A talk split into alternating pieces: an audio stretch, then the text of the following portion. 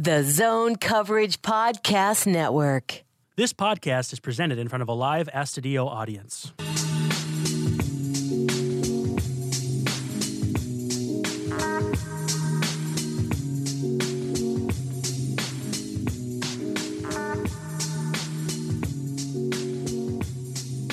Hey, hey, it's Midwest Swing, part of the Zone Coverage Podcast Network. You can find Midwest Swing at Midwest Swing Pod and Zone Coverage at Zone Coverage MN. I'm your host, Brandon Warne, at Brandon underscore Warne on Twitter. And in studio today, we've got producer Justin across the screen here, producing and getting all the things, uh, all the buttons pushed for us so that we can get the show off without a hitch. And then across the table from me is Tom Schreier at T Schreier3. What's good today, man? I just to to peel back behind the scenes. I was at the game yesterday. Twins, obviously, you you had put it on Twitter. Mm-hmm. There's some Twins fever. There's uh the the tickets are cheap. It's you know Mhm. five bucks because they haven't Yep. been very good. Um, but uh, people are coming out in droves to uh, support this team. It's kind of the truth about Minnesota. It's smart fans. They're not you know. I think people here realize if you support a bad team, you're probably just going to get a bad team over and over again. True. Um, but all of a sudden, you're starting to see the Twins hats, and people are going to the games, and especially on a nice day like this, take advantage of it. But um, you were there. Um, the reason why we're doing this now uh, is that you have a special guest. Yeah. So we have a special guest today. You know him as the rookie from the Disney movie The Rookie, Jim Morris, former left-handed pitcher for the Tampa Bay Devil Rays. He'll be on here in a little bit. Before So- we get to him, we'll talk Twins. I took a picture outside Target Field Yep. today. And there were people everywhere 20 minutes after first pitch. Now, I don't want this to be a referendum on security because some people have been upset about how the security lines work and all that. Yeah. I'm, I don't know enough about that to ruminate on that. All I'm saying is that, oof, Yeah. going through a little puberty here. All I'm saying is that people are so fired up about the Twins. I mean, there's buses lining Right, the right. lot out here. There are fans. There's kids. There's it's it's a it's a crazy atmosphere at the park today. I'll be heading back there after we get done with the show.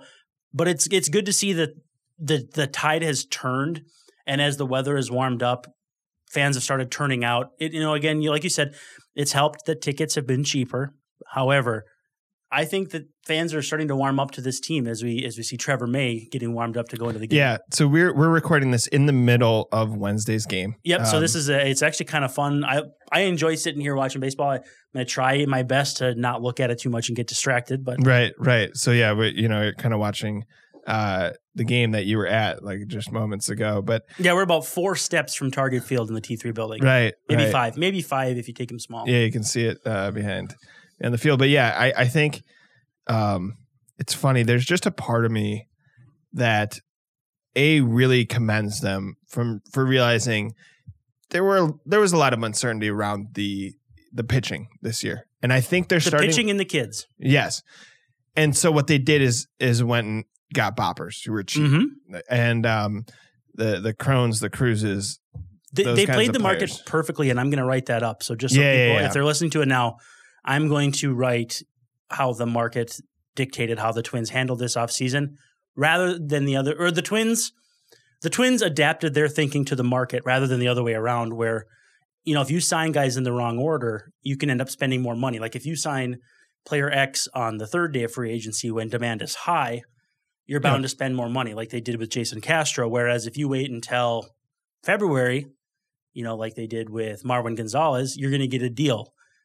There's always give and take, ebb and flow for that, but it's hard to argue with their offseason and how it's gone so far. right? So how, I- how the season has gone since the offseason ended. So I think they took a practical approach to a lot of uncertainty around the team. Mhm. I think Byron Buxton, to start with, who should be the superstar on the team, looks like a good player. I, I'm a little worried that he did a homer today. I'm a Mhm. little worried we're gonna have this narrative of he hits doubles, not home runs, and it's like, yeah, but he's Did like you just faster you look, than you everybody. look like the SpongeBob meme when you said that. Yeah, I, I I'm a frustrated man because I'm like we just got over another player who people didn't like because he didn't homer. So I I think if you add up if you add up Buxton's number, uh, you get the the two numbers on his Yep, jersey. there You you get the other one, but uh, which is intentional. I believe Buxton wore seven in most of the minor Mm, league stops. But um, he's starting to look like the star he's supposed to be. The throw, unfortunately, that Garver got injured on was a P. He can get around the bases fast. We know he's a great defensive player. Um, starting to hit a little bit. I, all positive developments. Polanco looks like Like I didn't expect that. I think he's a good player, The way he's playing now is superstar. especially with how he's hitting. Garver unfortunately gets hurt as he's just on fire. hmm Um, Kepler seems to take over this leadoff role that I didn't really. Him and Garver, I did not see as leadoff players. I still ne- I still don't necessarily see Kepler right now as one because Yeah. he's like a 309 on base, yeah, but I get it because he's got enough walks that it Yeah. makes sense. I still think Polanco might be the better choice, but I, I get where Rocco's coming from there. um, yeah. So I think these players are benefiting from a filled out lineup. hmm Um, Yeah, one through nine, there's no weak spot. I, I think some of these cliches are half true. The hitting is contagious, protection in the lineup, but I think there is some truth to all that. I think the bottom line is good players play great on a good team, and the Twins just threw together a good team the best way they you throw, possibly throw could. together a good team, and then you have good leadership, and you can become better than the sum of your parts, and that's Yeah. what's been the case so far. Um, I there's some trepidation around what they do with the the fifth pitcher. I, Pineda, I think he's like a weird kind of Pelfrey to me, where we talked about Big Pelf. All the way down to Tommy John last year. And my my point there is, by the way, Mike Pelfrey, like the man, was a a great person. Mhm. There was times I wanted to be like, "Hey, dude, like, It's all right. be a reliever." It's Like, all right, man. Yeah, and, and I and I don't know where Pineda stands on that. I think guys get it stuck in their head that I'm a better player if I'm a starter. And I think the best thing Glenn Perkins, for example, did with his career was go, not a great starter. I'm going to be a lights out reliever. Mhm. And um, I think to be fair, th- he'd be joining a bullpen, and I think I'm going to write about this as they leave town. That the mentality around that is completely correct. Blake Parker's been good, but let's not make him the closer. I'll, I'll work wherever you need. Trevor May's fine going from a potential starter to a good reliever. But also, Trevor May can work the ninth in a tie game, Yep. the sixth with runners on and the tying run Yep. at the plate, like you just saw here today. Yeah. He can do whatever you ask of him, and these guys are all to steal a cliche, rowing the boat. Right. Um, so yeah, the Tom Kelly line, which I think is still in the locker. room. I was can't stealing it from remember, PJ but- Fleck, but Oh yeah, yeah, yeah. But isn't it, but everyone grabbing or was yeah, we're all in this. I think I think I think. PJ Fleck may have stole something from Tom Kelly. TJ Kelly. but uh, but um uh you know, but Hildenberger doesn't seem phased by literally inheriting. It seems like every runner that Twins have put on base late, in, the, late in the game. Um, I mean, you look at a guy like Taylor Rogers, who I I didn't know much about, kind of like Hildenberger until he kind of got here. Faces down Mike Trout and punches him out of the game. Mhm. Big big moment. So I think I you know you don't want to disrupt the um, the chemistry they have there and the mentality they have that it's it's literally just about getting outs. If there is a player who ends up kind of standing out or who would benefit from being in a closer role, I don't want to completely dismiss this. Glenn Perkins, who is very analytically inclined, Mhm. who, you know, um, I think thinks about baseball in a good way, pointed out he's like, I am best as a closer because I want to know, I want to have a routine from inning one to nine that I go through every time so that I'm, you know, I, I pitch as best as I can. And I, so because I respect that, I think maybe they end up with a closer at some point. But for right now, it's, I like this kind of mix and match you, you know, even like last night, they didn't feel like you had to get one guy had to get out the inning, right? They, I think it was Ryan Harper kind of came in, got two outs. They went, I can't remember who they, Hildenberger, who they went to, but Mhm. um, I like the mentality of somehow we're just going to get through the nine innings, not give up a run, uh, come out with a win. And fortunately, the bullpen will be helped by a better rotation and games that will get out of hand because the Twins can hit. Yeah, absolutely. I think the bullpen is a also a sum of its parts, and the guys willing to do what's asked of them. And I think too, they're going to be able to add whether it's Addison Reed or Jake Reed. Addison Reed's struggling in his rehab Yeah, I saw that. Gave up homers to Alcides Escobar and Paulo. And I don't Orlando. think even touching 90. I It's unfortunate because he was very reliable and actually liked the pickup. But yeah, yeah. um, yeah, not looking good. So I, I don't know what's going to happen with with him when his rehab is up. but Jake Reed, long time kind of soldier, if you will, of the in the organization. third wide receiver from three deep. Right, mean, right, so- himself. Yeah. Uh, just to be clear, that's not true. That's But, not accurate, but yeah. uh, uh, wild traffic downtown today, though. I, I, I want to get back to this for just a second. Yeah. Twins fever sweeping the city, and am I am I just seeing what I think I see, or are you seeing it as well? I mean, so when you when you look at Target Field, the best way to gauge how many tickets were sold is to look in the upper deck and see where the furthest back person is. yeah. So Yeah. if there's people in that back row, there's a good chance the Twins sold 27 or 30,000 tickets. Yep. Which was the case today. I'm, I'm assuming they're going to announce an attendance of 28, 29,000, which is, Yeah. you know, it's fairly good. But it's just, it's really great to see and hear and feel this as a baseball city again, because I feel like maybe since the first year of Target Field, we have not felt that buzz. And that buzz is huge. It can turn it can turn a a big league game into what feels like a minor league game. And I feel like my stories go from, you know, 7 page views to you know, Yeah, a 70 stuff. or 1000 yeah, or whatever. yeah. I mean, it's just crazy. It's just Yeah, I- absolutely crazy. I think, um, like I said, it goes back to I think the way to gauge fan bases. I'm not just talking the one here is engagement, meaning, um, do they notice if the team starts to get good, Mhm. A- and, kind of how do they react when when it starts to plummet downhill? I it seemed like by like 2014, a lot of people were like, "Oh, this stadium's nice, but man, I paid for this," Well, and now You know, and, and which is a bummer. the last few years it's been the uh, Minnesota's best open air bar. Yeah, and and to be fair, I think there was excitement around the 83 win season because it was unexpected, and I think people. yeah, but even still it never got to that fevered pitch. yeah, and and 85 was fun. The problem is it just seemed like a And that team still never drew the numbers where it felt like you were watching any games that were playoff games during the season. yeah, and I, I think it, It- like last night felt to me like a much more spirited crowd, and you can speak to it maybe. no, and, and I I saw the same thing. I you know it's uh, we'll give a shout out Matt Trueblood, listener, uh, baseball prospectus writer. Um, we were discussing kind of attendance across baseball. yeah, I think he and, does listen. Um, yeah, he told he told me he listens to the show, which I was excited about. Um, Mhm. very good writer. Definitely uh, check him out. For he, you know, he, we were talking about attendance across baseball and kind of the different fan bases and stuff. There's 26, almost 27,000 people at the, you know, at the Tuesday game that I was at, and it felt full because it was loud because there was kind of the fans are spread out all over.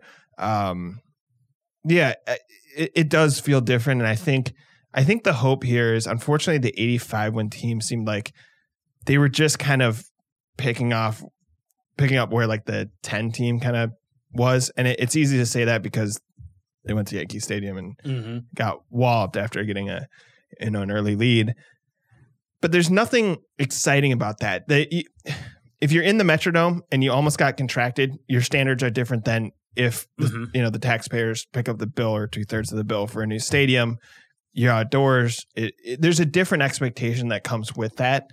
And the expectation no longer is uh, you know and uh, Guardy was great but Guardy also was 7 and 21 or something in the postseason. Um, the only series they won ironically was over the Moneyball A's Mhm. but that was the first you know that that was the first one right 02 um, that won't cut it I don't think for the fan base and I, I guess the belief here as we watch the twins continue to pile on with the on the Angels is a dinger. this feels different. This team feels different. Um, it feels like a team geared to contend, not be like twins good. Still, if that means, makes no, sense. No losing streaks longer than two games this year. And and really bad losses. I mean, the Yeah, 11-0, um, the the the Mets one was like, you know, there was a scene like that in Moneyball, right, where he walks into the stadium and all of a Yeah. sudden he's like, "Oh my god, I'm causing the team to lose." Right. Um, I, I think it, it felt a little like that, where you're like, "Man, I just feel bad for everybody involved here." Who do you think that guy is, though? Is it Thad Levine? I hope not. I don't think he throws stuff like that. I don't think he's that intense. Um, yeah, I mean, I that's something that was well portrayed in that movie, and it just, yeah, there was just this ominous feeling that like here the Twins are facing, you know, a, surprisingly good, at least for someone like me who doesn't watch the NL as much, Mhm. surprisingly good uh, Mets team, and oh boy, like they're coming apart. Phillies, um, Odorizzi, who I you know has that pitched pretty well, start where he didn't even and finish it, the and it was probably rain related and stuff. Um, yeah, it feels different, and this all leads to, um, and I, I feel like I referenced the Ringer podcast. Yeah, I was going to say the time. we, we got to get to that Uh, before we get to our guest. yeah, so yeah, yeah. You're running out Um, of time here, Tom, to, to yeah. maintain your brand. Yes. Um, the uh, hey, they're giving back. They're they're putting us in the uh, stories. or Yeah. links to our stories. So yeah, Like um, putting you in them, not me. yeah. Um, although I feel like, did you have? I I, there was one I saw, and I was like, I yeah, thought they the deal might have been yours. But uh, yeah, regardless, they suggested, and again, sometimes I just listen to what national people say, especially about the, about the Twins. They suggested the Twins should trade for Madison Bumgarner. Here are the conditions. I hate it. I hate it. And why is that?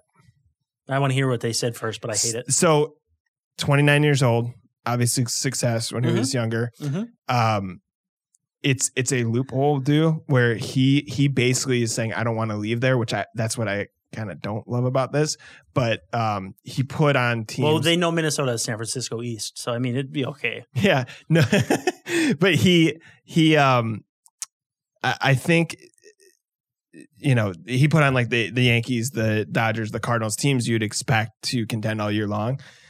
They're saying if you want to get that fifth reliever, get a guy who's 29. The fifth starter, you mean? fifth starter, Yeah. sorry. Fifth starter, get a guy who's 29, has won before. Um, Yeah, his numbers in the playoffs are obscene. yeah, this is an opportunity. I don't I don't want to get to the level where you're talking Royce Lewis, Kirilloff, Graterol. I'm trying to think of those top, top, top. Larnach's in that mix, maybe. Yeah. But here's um, the thing: for me, Yeah. It's like the Caddyshack scene. I ain't paying no fifty cents for no Coke. Yeah. you ain't getting no Coke, and I think uh, I don't think you're getting Madison Bumgarner unless you give up at least one of those guys. And yeah. And that's that's he's kind of nuts. Like he's legit kind of nuts. Yeah. And like there's good nuts, there's bad nuts. I mean, like almonds and, and cashews. But he's won games. He's beloved in San Francisco, so it can't all be bad. You know what I mean? Yeah, yeah, yeah. I'm just not sure that I think I don't know. You know what? I will say this. When the Astros went all in and got Justin Verlander, it changed something. Yeah. Is that is that what the Twins need to do? I I'm not sure that I buy it, and I'm not sure that he's that guy. But short of any other opportunity to get a, get one of those, I guess maybe I'm talking myself into it. Maybe it's all the heat because I'm wearing a black jacket today and we're in a 90 degree studio. You know, but uh maybe I'm maybe I will talk myself into it eventually because I do think that as much as they didn't think this was their window opening now, it it it may well be. Add to that the fact that you know extensions have been easier to come by for pitchers, and it's certainly possible they could sign them to a four year deal worth a hundred million dollars. You know, Right. the deal they might have given to um, Yu Darvish. You know what I mean? So yeah.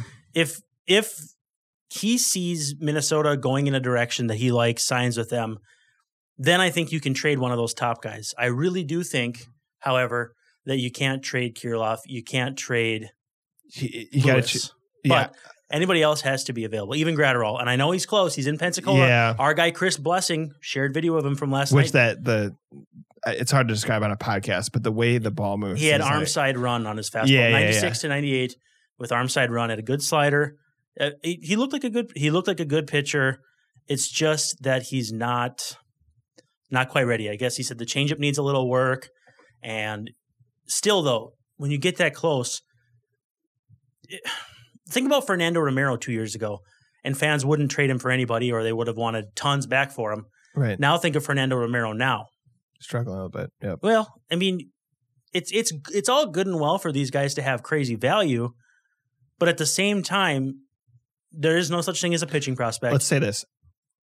I, I'm agreeing with what you're saying. Yeah. Lewis and Kirilloff, I wouldn't touch them. nope, nope. I, I- especially with one year left on the deal. Yeah. Now, I think without tampering, you can say you need to have an extension in place. I think that's allowed. I think you can do that. It's not. I mean, it's it's just kind of a handshake agreement until that player. Is Also, it's in the. Giants' interest. The Giants, I think, would actually love to have, you know, like now he, No, I mean, think I think they'd be glad to keep him. I think they'd be glad to let him go and get compensation. yeah, I think they'd be happy to get a ton back for him. I don't think there's a losing scenario for the Giants in this situation. Yeah, I I bring it up only because they're the Twins are in a weird spot where I would not don't throw off the clubhouse. I, there's it the chemistry works there. Um, and to be fair, I'd actually No, pref- Bumgarner's a big personality. Like Yeah. corner locker. Don't look at me. yeah, I Not quite like the basketball. oh, Wasn't it Chris? No, who was it? It was don't look at me. uh, oh, Ryan Leaf. Yeah, yeah. Get out of here. He said Yeah. some one of those tirades that um that uh gets played over and over on blooper reels and that sort of thing. Right. But My preference would be it's like Lewis Thorpe or something. Like try a, just guy who's I just don't think there's enough there. I know. Or or you know what you could do is you Kohl Stewart with an opener. You might go that way. Yeah, way. trade for But- Marcus Stroman if you ask me. But, Yeah. I mean, I don't know if, if the price there is any cheaper because it's an extra year of control. So Mm-hmm. if if Stroman's price is the same, you may as well go another year or you may as well just try to extend Bumgarner at 29. Bumgarner actually like younger than Kyle Gibson, believe it or not. Yeah. And he's been in the big leagues for like I think about seven it. or I think about it. years. with with what we discussed. I, I think about it just because kind of strike while the the iron's hot. So who wrote the article? Was it Robert Bauman or uh, Michael it Bauman? was it was I, I, think the, Robert Bauman's the fan. Uh, not yeah I think Bauman brought it up and he was running it by Zach Kram maybe or something. Was like it a, an article or a podcast? In- on the podcast? Yep. What? So their verdict was that they should do it. Yes, they believe so. How did they? To- how were they this is it? what I hesitate against the national media. They, to be fair, don't know the team as well as you know as we do. Okay. being in locker rooms, you know. Well, hey, the guest is on the line. I think we can probably pull him up. So we've got Jim Morris on the line at Jim Morris six three six three. How are you doing today, man? I'm fantastic, Brandon. How are you? I'm doing great. So glad to get you in here. And you know, we've been we've been working on details, the fine details of getting you on here for uh, I have to say about a month. So we really, really are thrilled to have you on. Uh, where are we getting you today? What uh, what city are you in? San Antonio, Texas. Oh wow! So uh, well, we're experiencing some nice warm weather here too. It's finally over seventy. We're almost done with snow. No, I'm kidding. The snow's gone. Um, we're, we're we're getting into that warmth weather, and I, I suppose you're kind of dealing with that as well. Absolutely. So I got to ask you, you know, before we get going too far down the path, what was your upbringing like? I know you had a, a father in the Navy. You know, how did you get into baseball, and who stoked your love for the game? Oh man, rough question. Uh, father was abusive, but he was in the Navy, and so we moved constantly, and he demanded strict discipline, and so Mhm. we weren't allowed to talk. And I found out really quickly that if I played sports, I got to be the kid I was supposed to be. Mhm. And this is when I was really young. We were out in Oakland, and so back then it was Vida Blue and those guys. Oh yeah, And then we're we're in Connecticut. It was Fred Lynn and Dwight Evans and all those guys. And so baseball to me was just that running around, having fun, getting to play a game, and actually being good at what you're doing just made it icing on top of the cake. And so for me, baseball was a way for me to fit in. So when did the And bug? so go ahead. So when did the baseball bug bite you, though? I mean, was it very early, or were you a little bit older? Oh, no, I was five. Oh wow, that's very early. And uh, yeah, and I I became skilled really quickly. And so when I was seven, I played a ten year old league. When I was ten, I played in the thirteen year old league. Wow. And for me, and I didn't pitch then. I just played first, outfield, or hit. And it was just the love of the game, being able to catch everything. And I never played against anybody. I played against myself. So if I could do better this game and then do better than that the next game, hmm I was happy. If I improved on one thing, I wanted to improve on one thing. When when did you feel like you had a chance to go professional? Though I mean, was it very early, or was it in high school? I knew I was really good because people were coming up to me and coming into town into a football city in Brownwood, Texas, and going, "We think you've got something." And the Yankees drafted me right out of high school and had never even seen me, and I thought, "Wow." And so I knew people were watching, but at that point it was either football or baseball because I had a chance to go either way. hmm And but football's always been my love, and so I mean baseball has, and so baseball for me, they give you even an inch. You want to play baseball? I'm in, and you know it's just an individual sport within a team sport. It's a chess match, and I love that. Whether you're playing, whether you're coaching, whether you're pitching, whether you're in the outfield, it's adjusting to what other teams do. That such a fun game, and that's I love baseball. were Were you ever close to signing with the Yankees, or was it so far back in the draft that you weren't going to sign no matter what? you know they were going to draft me as an outfielder and back then i was really fast and my grandfather was really sick with als and i just Oh, thought wow. he he could pass away before i get home from the season i'm not doing that and so i went to junior college for a semester and he ended up passing away that december so i was glad i stayed Yeah, for sure. That's you know family first, and and of course. So you went in the secondary phase, fourth overall. Milwaukee took you. What did the secondary draft mean? Because they had that back then, they don't have it now. So I, I'm sure a lot of people listening may not know that there was an entirely different draft that took place. I think in January, if I'm not mistaken. that was a supplemental draft for guys that didn't sign the previous june And so, like, we had Kevin Brown, who was from Alabama hmm and came into Ranger Junior College.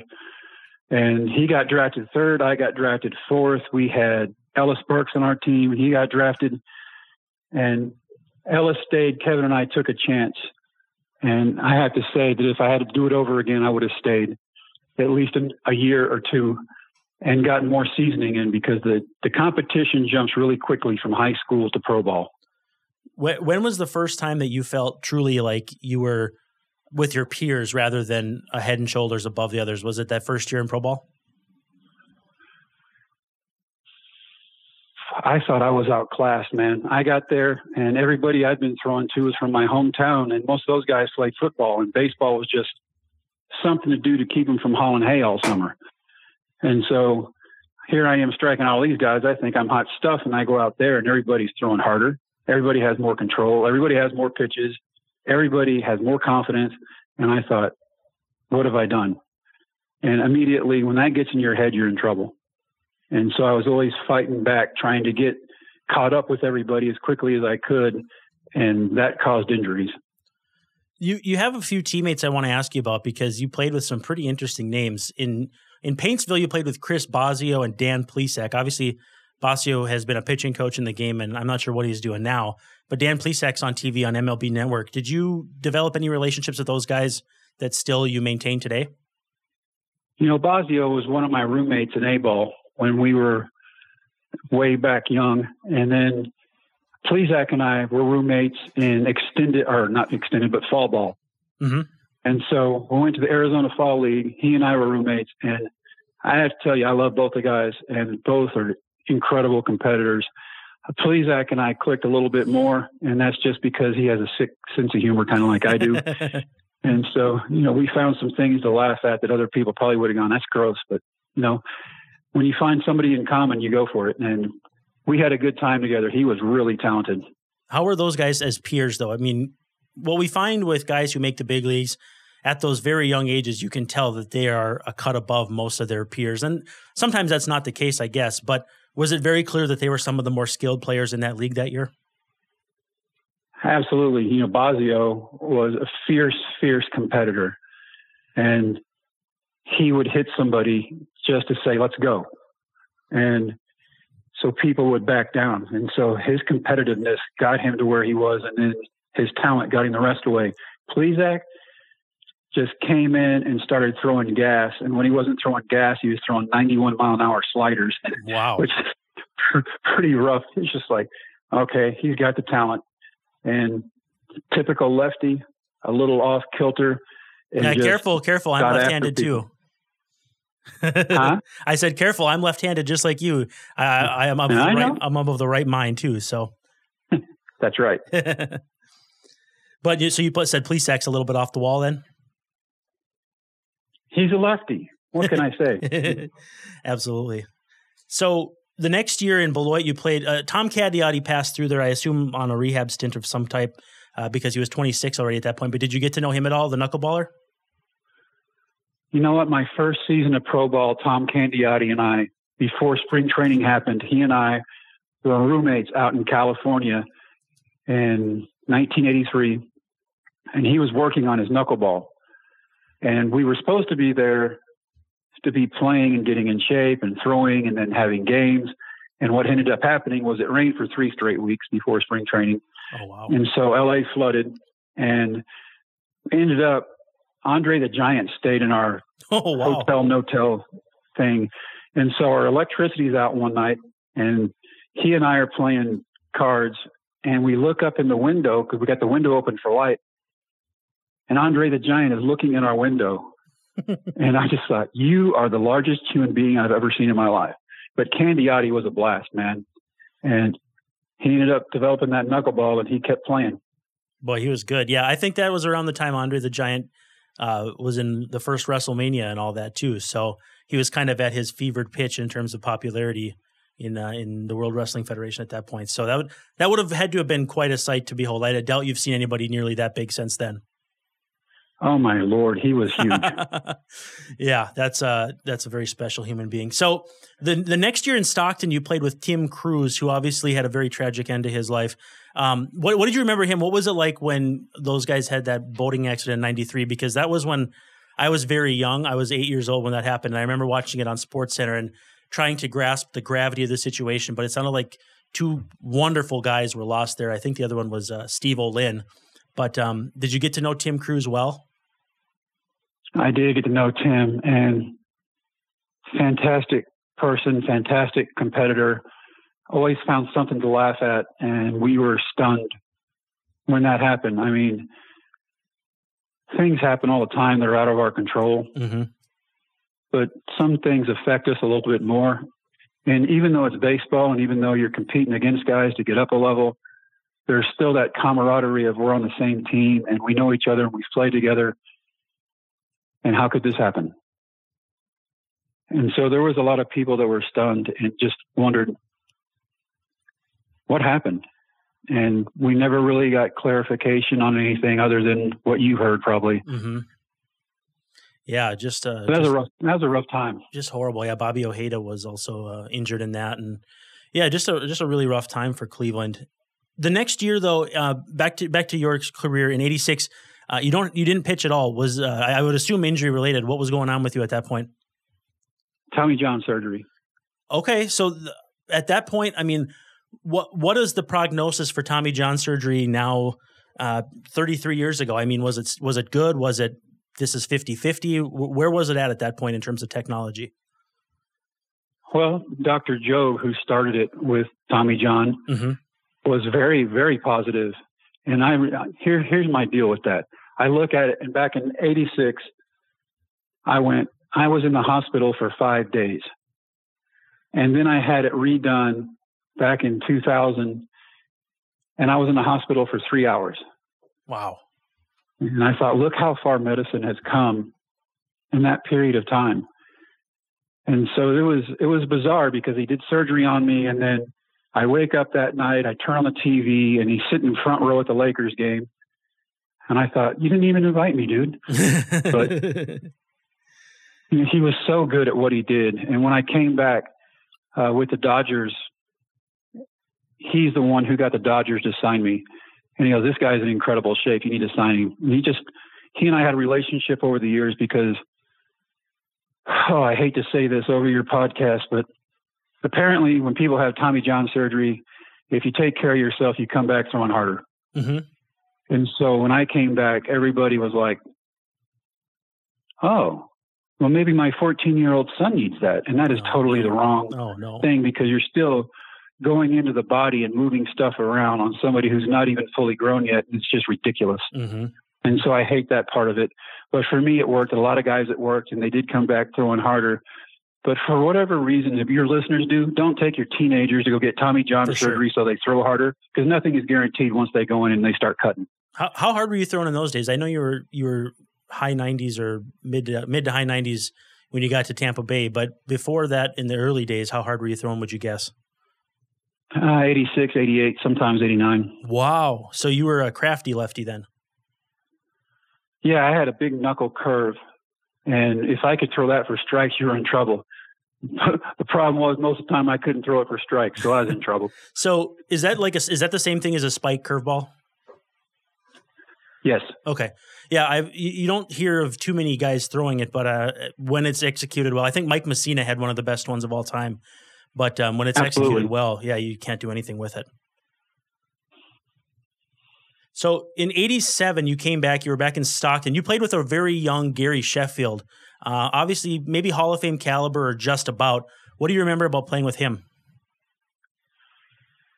I remember he was related to Dwight Gooden, and everybody knew that. Mm-hmm. And the kid I watched come in is not the man I saw playing baseball. Really? Let's just say he changed a lot, and he seasoned himself very well. And he came in, and I remember them one day. All the scouts came in after he came into Stockton, and they were timing him and gunning him, throwing from short to first, and he was throwing 96 mile an hour Wow. from shortstop to first base. Wow. And I thought, why aren't you pitching, dude? but very talented guy and could just murder the ball. Well, weren't there rumors that he kind of dogged it to get out of Milwaukee too? I think I think that was uh, something I had heard too. So your your point is well taken. Now that he's working as an agent and all that, and you know he's still very viewed as a very positive influence on the game. He's come a long way in thirty years. Yes, he has. He, there's a different man than, than the child that came. So I hate to ask you about another teammate that passed away, but Darryl Hamilton was on your team that year too, and he was on MLB Network, and he too saw um, an end of his life that was tragic as well. How well did you get to know him? Darryl Hamilton could make anybody on the face of the earth love him. He was the funniest, easygoing guy I've ever known in my life, and they also extremely talented. And so when you lose someone like that who just you're my teammate. We're going to have fun. Let's go. And even opposing players loved him. I mean, he just had this personality that was magnetic and just a great guy. Loved him. So the next year you missed as well was uh, was it another injury of to the elbow or something else or what happened in 1988? You know, back then pitchers ran and they didn't lift weights. And so for me, what happened was I worked so hard on my elbow, getting it in shape, that I forgot to work out my shoulder. And so my elbow was great and my shoulder was not. Mm. And so Dr. Jobe went in and tightened up my cuff muscles. And so I missed another part of the season. And that's a kiss of death for a lot of pitchers, the, the, the rotator cuff in the shoulder. Am I am I mistaken? No, you're absolutely right. And I've got one kid that I've worked with who had a slap tear. Oh wow. And it's that is very it, it's almost devastating for a baseball player. If you hear slap tear, you just might as well go, I need to pray. That's. you pray and hope something can happen that makes it come back because that's very hard to come back from. I think that's what ended Johan Santana's career, if I'm not mistaken, a former twin and and Met. But um, yeah, the slap tears, the, you know, that ends careers. I think um, I want to say Sean Markham had one of those as well. But uh, wow, that that sounds terrible. I mean, it sounds so benign, and you're like slap tear. Oh, it's a baby tear. Who cares? Right. Right. No, that's a big deal. So how, how difficult was it to be done with baseball the first time around? I mean, you spent a decade out of organized baseball. Was it difficult or was it just time? It was time. At 24, I was in Dr. Jim Andrews' office in Birmingham. And he goes, Look, I can fix your arm and put you back on the field, but the decision here is what do you want to do? And I said, It's time for me to grow up, man.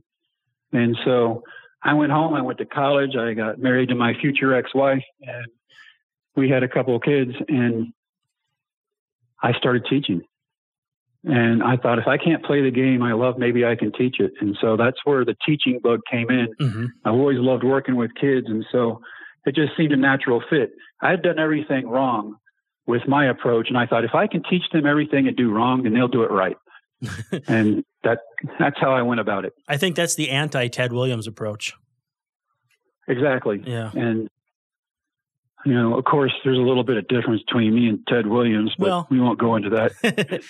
uh, so in, in 89, though, when you briefly, briefly were with the White Sox, did you get to play with Frank Thomas? I know he was in Saras- uh, Sarasota at the same time, or at least that season. Did you get to play with him?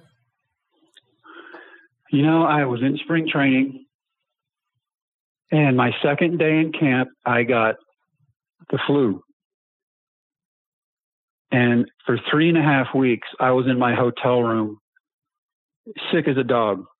And I couldn't go anywhere. I couldn't even move. I was just, I was that sick. I lost 15 pounds. Oh, wow. And then, so when I get back to spring training, what do I do? I try, yeah, I can throw three innings. What do you want me to do? and so I throw three innings and hurt my arm. And you go from AAA, and then all of a sudden you're all the way back to the surgery table. And we're not doing that anymore. Yeah, that was and so, the last one. I just made a decision. Uh, I'm going to teach, and that's what I went back and did. So, in addition to teaching, I mean, what what kept you busy the ten, in the ten years between uh, pro ball stints? I assume teaching, you know, have, having and developing a family. Uh, you know, what took up that time as well? Well, being a dad, and my dad was so bad that I thought I can take that person and know how not to parent. What I will do is I will teach my kids like my grandparents helped me from 15 to 18. I lived with my grandparents. They taught me how to do everything right. For the first 15 years, I learned how to blame everybody else for my problems. Mm-hmm. And so when I had kids, they never got yelled at, they never got hit, they never got told they were stupid. And so I loved them. I just thought when they put Hunter in my arms, my oldest child, all I did was cry and look at him and go, who could touch a kid? Right. And just a love for kids. And I was afraid at first to have kids because I thought, I don't want to be like my dad. I don't want to be like my dad. And then they put him in my arms and I thought, no way. no. And so fatherhood for me became natural. And then I became a lot of kids' fathers, either in the classroom or on the field. What did you teach? I taught science. I taught biology. I taught physics. I taught um, physical science. I taught anatomy and physiology one year. Anything to do with science, I love. So I was a science guy. Well, I totally agree with your approach on parenting because my uh, my only one turns two tomorrow, and yeah, I I don't understand uh, how people can people can treat their children that way, and and I had a an, an odd upbringing to say the least. So I can I can I can feel where you're coming from there, and I appreciate your perspective. Well, it's awesome and good luck, man. And don't blink because they grow up quick. I already feel like I have, but um, yeah. So I'm sure you've gotten this question a million different times before. I want to ask it in a way that maybe is a little bit different.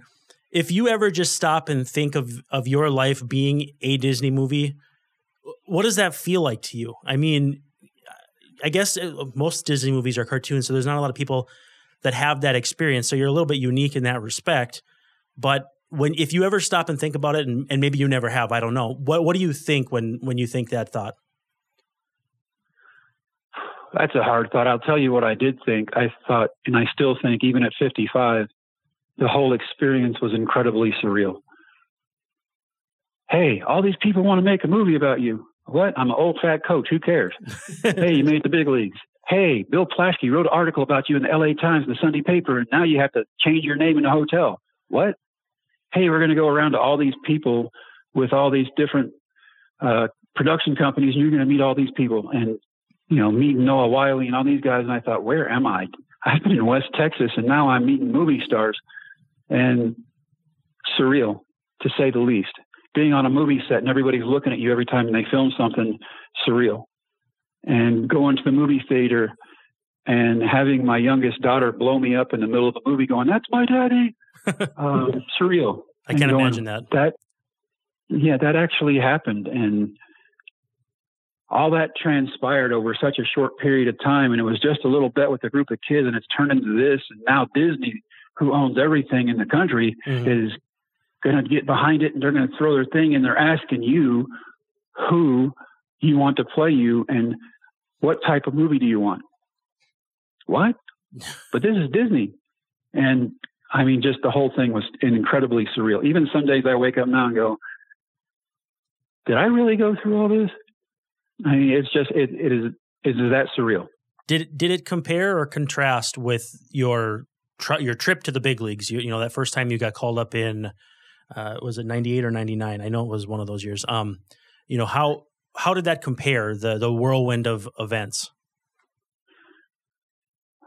Let's just say this: when you're a five year old watching a game on TV and you want to be on that TV with those guys playing against the best people in the world, mm-hmm. a movie experience doesn't compare. I kind of figured. When you get out on that field and you're facing Frank Thomas for real, and he's as tall as you are, and you're standing on top of a mound, and you've got Derek Jeter up or any of the Yankees that you pitch against, and you're in Fenway, where as a 10 year old kid you watched from the bleachers, you watched Hank Aaron play, and now here you are getting to play there 25 years later. At 35, I took the game was second chance at something I wanted when I was young. But if I'd have got it when I was young, I wouldn't have respected it like I did at 35, having been through everything. What? And so I took everything in, man. And that was back when the Yankees had their old stadium mm-hmm. and took a picture with Lou Gehrig's monument and blew it up and gave it to my grandmother for Christmas. And she cried for four hours. And just what an experience. Going out to eat with Fred McGriff. Who in their right mind does that who was teaching three months earlier? Right. If somebody would have told and you just, 10 years earlier how how how would that how would that have blown your mind if at 24 that you know you're on the table and they say, "Well, we got to cut you open again." If they would have said, "Guess what? Ten years from now, you're going to be in the big leagues again, or in, for the first time, rather, you'll be in the professional ranks again," you would have, I, you would have had to have been super skeptical. But I mean, could you even imagine it? No, I was so distant from that thought. By the time I was 24, I was disenfranchised, and I thought this is a dream that's not reachable for me. And so maybe I can help other kids reach it. And so that that kind of that helped me with the pain of not getting my dream. And for years, being able to coach and work with kids helped me. And when those kids challenged me to come back, and I thought, you guys are hitting me all over the park, man. How am I going to go try out for a major league team? And then I go find out, and then I'm like, oh my God, I've been throwing 98 at high school kids. and you just go, wow, that's no wonder we could hit a fastball. Yeah, you were uh, you were preparing them. Was the movie uh, true to life as much as you would have liked? Absolutely. When we made the bet, the kids couldn't hit me. By the time the season was over, I couldn't get them out. And just constantly throwing batting practice. And, you know, the one thing that people go, what about the radar gun on the side of the road? I'm like, you know what? The sign was there, but the science teacher here wasn't smart enough to realize if you get out and throw a baseball at it, it'll light up. And I said, the screenwriter was that smart. And so that got put in the movie. I said, but it just lets the audience know that I had no idea how hard I threw because those kids are hitting me until I got to the tryout. And then they tell me, and I'm like, you're kidding me, man. I only threw 88 before. Mm-hmm. Now I'm supposed to be an old man for the big leagues and I'm throwing 98 to 102. Are you kidding me? So, Just it totally blew my mind. Unbelievable. How did the promise start? You know, how did the how did the kids get that bug in your ear? Very first like inclination that you would do this. How did that start? We played. Well, I, I'll just go back before that. I had a meeting with our athletic director, and it was outside of the locker room and he berated the kids and he berated me and told me I'd never be successful because I was too nice. You need to be like more like me and step on people. And those kids heard that. They were right around the corner in the locker room changing. And so the first two games of that year were like 15 to 1 and 15 to 0, and we didn't have 15. What do you do? And so I went down there to my kids and I started talking about everything my grandparents taught me. And the bet came out of it. And like, if we win a district championship, which these kids had never won a championship in baseball, if we do that, then you try out. And I was just going to appease him and go, yeah, okay. Not telling that the last time I had surgery, the doctor said you'll never ever pitch again, physically impossible. But I also had a grandfather go, if you ever make a promise, you live up to it. And so I was willing to embarrass myself. I'm mm-hmm. old, I'm fat, I look like a baseball scout, not a baseball player. sure, can't get high school kids out. Let's go to a tryout. Why not? So where did and you then find I go and I find out, wow. Where did where did you find a trail? Like how how far did you have to go? It was in my hometown. It was an hour and ten minutes away. And I got there and nobody would play catch with me. They thought I was crazy. And I just I had to wait for four and a half hours while everybody tried out. And in the meantime I've got my kids with me and so we're playing games and having a picnic, and I'm changing diapers. I got a one year old there. Mm-hmm. And then the scout brings me out, and I throw. And he he's just flabbergasted. One gun turned into two, two turned into three. He told some kid that was a hitter to grab a bat and get in the box, and that kid goes, "What? You want me to get in there against that?" And I thought, "Wow." So it's either really good or really bad. And then when I come off the mound, he catches me. He goes, You're throwing 98 every pitch. I was just stunned. And I thought, You have got to be kidding me. I didn't even warm up. Wow. So from that day until you pitched in the big leagues, what was that path like? I mean, had to just be a, a, a rapid whirlwind. Yeah, I got home. I had a whole bunch of messages on the phone. They wanted me to come back and try it again. So two days later, I went back with my kids and part of my team tried out again in rain, extremely bad. They had to have me a brand new baseball every pitch, sliding up to my knee in mud, 96 to 98 every pitch. They're like, okay, his arm didn't fall off, so let's do this. Mm-hmm. Two days later, I'm in Florida at rehab camp, losing coaching weight. And you know, I tell audiences, I go, oh, "That's three weeks of the best diet I never want to be on again." and I believe it. you know, 30 pounds lighter, they send me to meet the double A team on the road. And I'm there for three days. The first night, I come in with the guy on first. I get a double play ball. I strike out a guy, 91, 92. The next night, two innings, 98, 99. Five got six guys I faced, five of them struck out. So the next day, I'm in AAA. And then eight weeks in Durham. And then when we get knocked out of the playoffs, I'm in the big leagues. I walk into a clubhouse with Wade Boggs, Fred McGriff, Jose Canseco, Roberto Hernandez. And I'm just like, wow.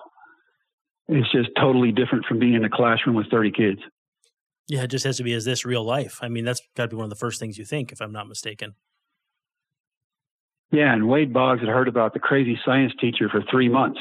And so he he comes up and greets me, hugs me, goes, Man, that is the best story I've ever heard. And I'm looking at him and I'm still a coach and a teacher, right? And I'm like, You're Wade Boggs. Just being a stupid fan. Yeah. And he giggled at me and he walked off. But Hall of Fame and just wow, what a career. Did did they make you wait days to get in or did they get you heated up and into a game right away? You know, I threw three days in a row in the playoffs in AAA, and I thought there is no way they're putting me in. And I was in the day I got called up. That's unbelievable. Well, that's good though that they got you in without having to think about what it could be like. I've heard that guys come up for the first time and they want to get in there. They're chomping at the bit just to get that chance because, first of all, they don't want to come up and never get in.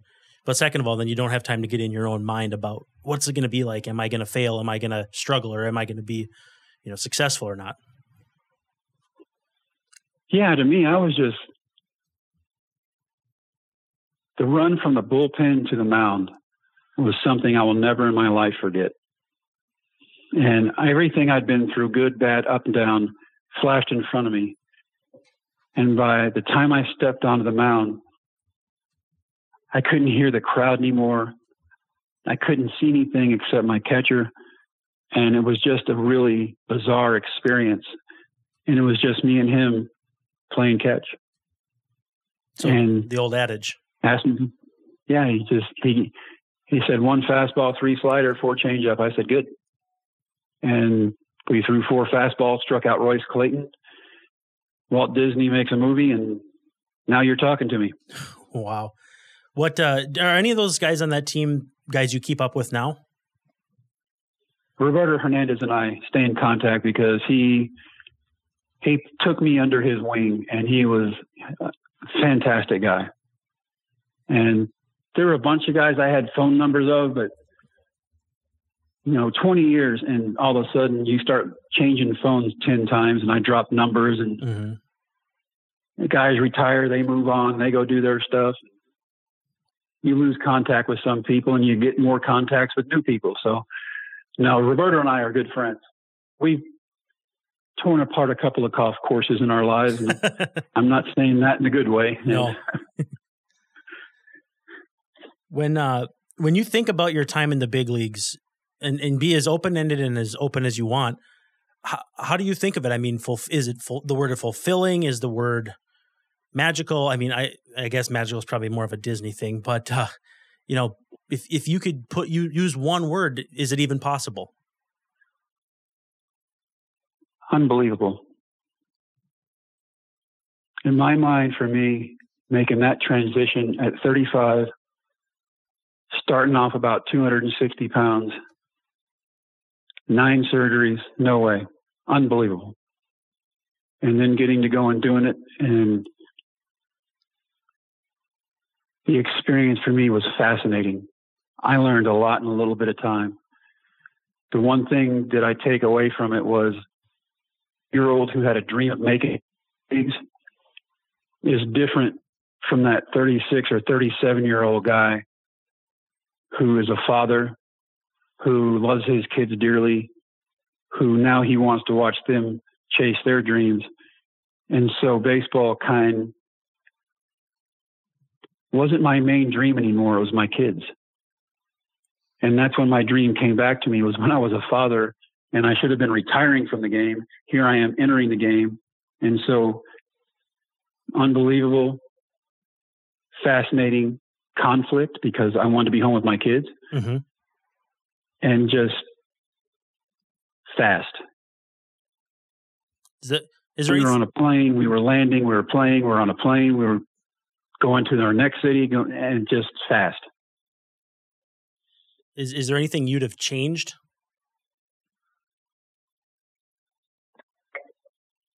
No, I mean the, proper answer for most sane people would be, "Wish I'd have got there when I was 21." Sure, that's fair. But but for me, I wouldn't have taken the game to heart like I did at 35, getting that second chance, and not taking it for granted like I did when I was a kid. And when the, listening to coaches go, some of you guys aren't going to be here forever. And when you're a kid, you're like, yeah, whatever. And then when you're 24, 25, you're going, I get what he said now. And then when you're 35 and you're looking at it and you're like, well, maybe I can help these kids, you actually get your shot back. Unbelievable. Did you get to mentor any kids like that? I mean, I know you weren't in the big leagues for an extraordinary amount of time, but are, were there kids that you felt like you had a, a positive influence on in that clubhouse? Oh. I don't know that I was a positive influence. I was always positive, but I was there because I wanted to play baseball. They were there because they wanted to play baseball. And we wanted to get better. And so Dan Wheeler is one of the kids. And they put us on a baseball card together because it was the youngest and the oldest. And I thought that kind of sucks right there. and but he made fun of me. He goes, dude, you and I are on a baseball card. I'm the young one. I'm like, shut up. and but yeah, he and I would hang out in the outfield and have competitions against each other during batting practice, 500, playing 500. And if you're not a baseball fan, I'm sorry, but that's just things you do to waste time and you play 500. No, I remember playing that. People that don't know, it's someone throws or hits a ball, and you have a group of people trying to get to 500. It, it's pretty basic, but uh, a lot of fun. So, to be on a baseball card, I mean that that's got to be just a, also just a life changing thought of like, I had these when I was a kid. I put them in the spokes of my bike, or I put them in little clasp holders or whatever. I mean, nowadays it's probably being on a, a baseball video game or something, but I mean, being on a baseball card, that's that had to have been a pretty crazy experience too. I was sitting in my hotel one night after a game in spring training, signing 10,000 cards. And my agent brought in a check from Disney and the book deal check. And I just thought, wow. I'm signing baseball cards. I'm getting movie for them to make money to make a movie, uh, money to write a book. And now I'm playing the game I love. Holy cow, it doesn't get any better than this. And then to have people 20 years later still sending me cards going, Can you sign this? Did that really happen? Are you kidding me? It's crazy. So, yeah. And then I look in the mirror and I'm like, Yeah, it's been 20 years. Okay. how, how long does it take to write a book? I mean, uh, as someone who'd like to write one someday, I mean, I write baseball stories now, but I've never written anything close to that long. What was that process like? if you start dragging it out, it takes forever. That was very hard for me because then you were forced to look back at some of the mistakes you made along the way, and you're like, I was stupid. And but if you're writing about baseball because you love baseball, then it would be totally different. It's your passion. It's what you want to do, and so you sit down and you do it. Right now, we're writing a book based off one of my speeches that I've been given for the last several years. And it's taken us a while because the author and I, he's trying to catch my voice and hadn't quite got it. So he'll send me a chapter and I'm putting my voice into it. And then he's going, What about this? And then I put my voice into it. And so that'll be out the spring training of next year. And it's, it's been a process, man, because you're back and forth trying to get things done. You're trying to make it sound right. You're trying to make it sound like you. And when you say make it sound like you, you're trying to make it sound smart so everybody thinks you're smart. Sometimes that's not possible. But it's just tedious. How's that? That's perfect. Are you are you going to go on a tour to promote it or sign at any? Absolutely. stores? I've already got a book company. We've talking to PR people. Uh, the main title is going to be Dream Makers. We haven't come up with a subtitle yet. And in July we'll have that. We'll have the book cover. And yeah, it's happening, and it's taken us a long time. And there is so much stuff I could talk to you about that's happened between the end of baseball and now that's just, it would blow your mind. Oh, sure. Yeah. Well, however we can help you promote that, please feel free to reach out because, you know, we, we very, very much appreciate you coming on. I know that you're staying busy now with uh, some motivational speaking and that sort of thing. What, what takes up your time? Is baseball still part of your everyday routine or is it uh, a little bit more distant now? You know, I coach a couple of kids here and there. I've got one kid at A and M who I'm not real happy with right now because he got ejected for arguing with the umpire with Oh, balls no. and strikes. And that is the first rule. I tell them, don't ever argue with the umpire. You'll never win. And so he can't pitch against Arkansas this weekend, and that really frustrates me. But this is a kid I started working out with when he was 14, I think, and he was five nine, and now he's 20, and he's six four, six five, 220, Wow. and throwing electric gas and a great curveball. So I'm happy for him. And he's got a great name, so he's got to be a pitcher, man. You gonna hit us with that name so we can hear it. Asa Lacy. Oh my goodness! I How is how is that for a pitcher for a starting pitcher? Asa, I think that that's, that sounds like someone who was born to pitch. absolutely. That's that's incredible. Well, how can people keep up with what you're up to? I know they can follow you on Twitter and that sort of thing. Uh, how can they keep up, or do you have a website they can check out to see what you're up to? Yeah, Jim the Rookie Morris. Perfect. And on Twitter, I know it's and we share it here again uh, at Jim Morris six three six three. Jim, thank you so much for taking the time to be with us here today.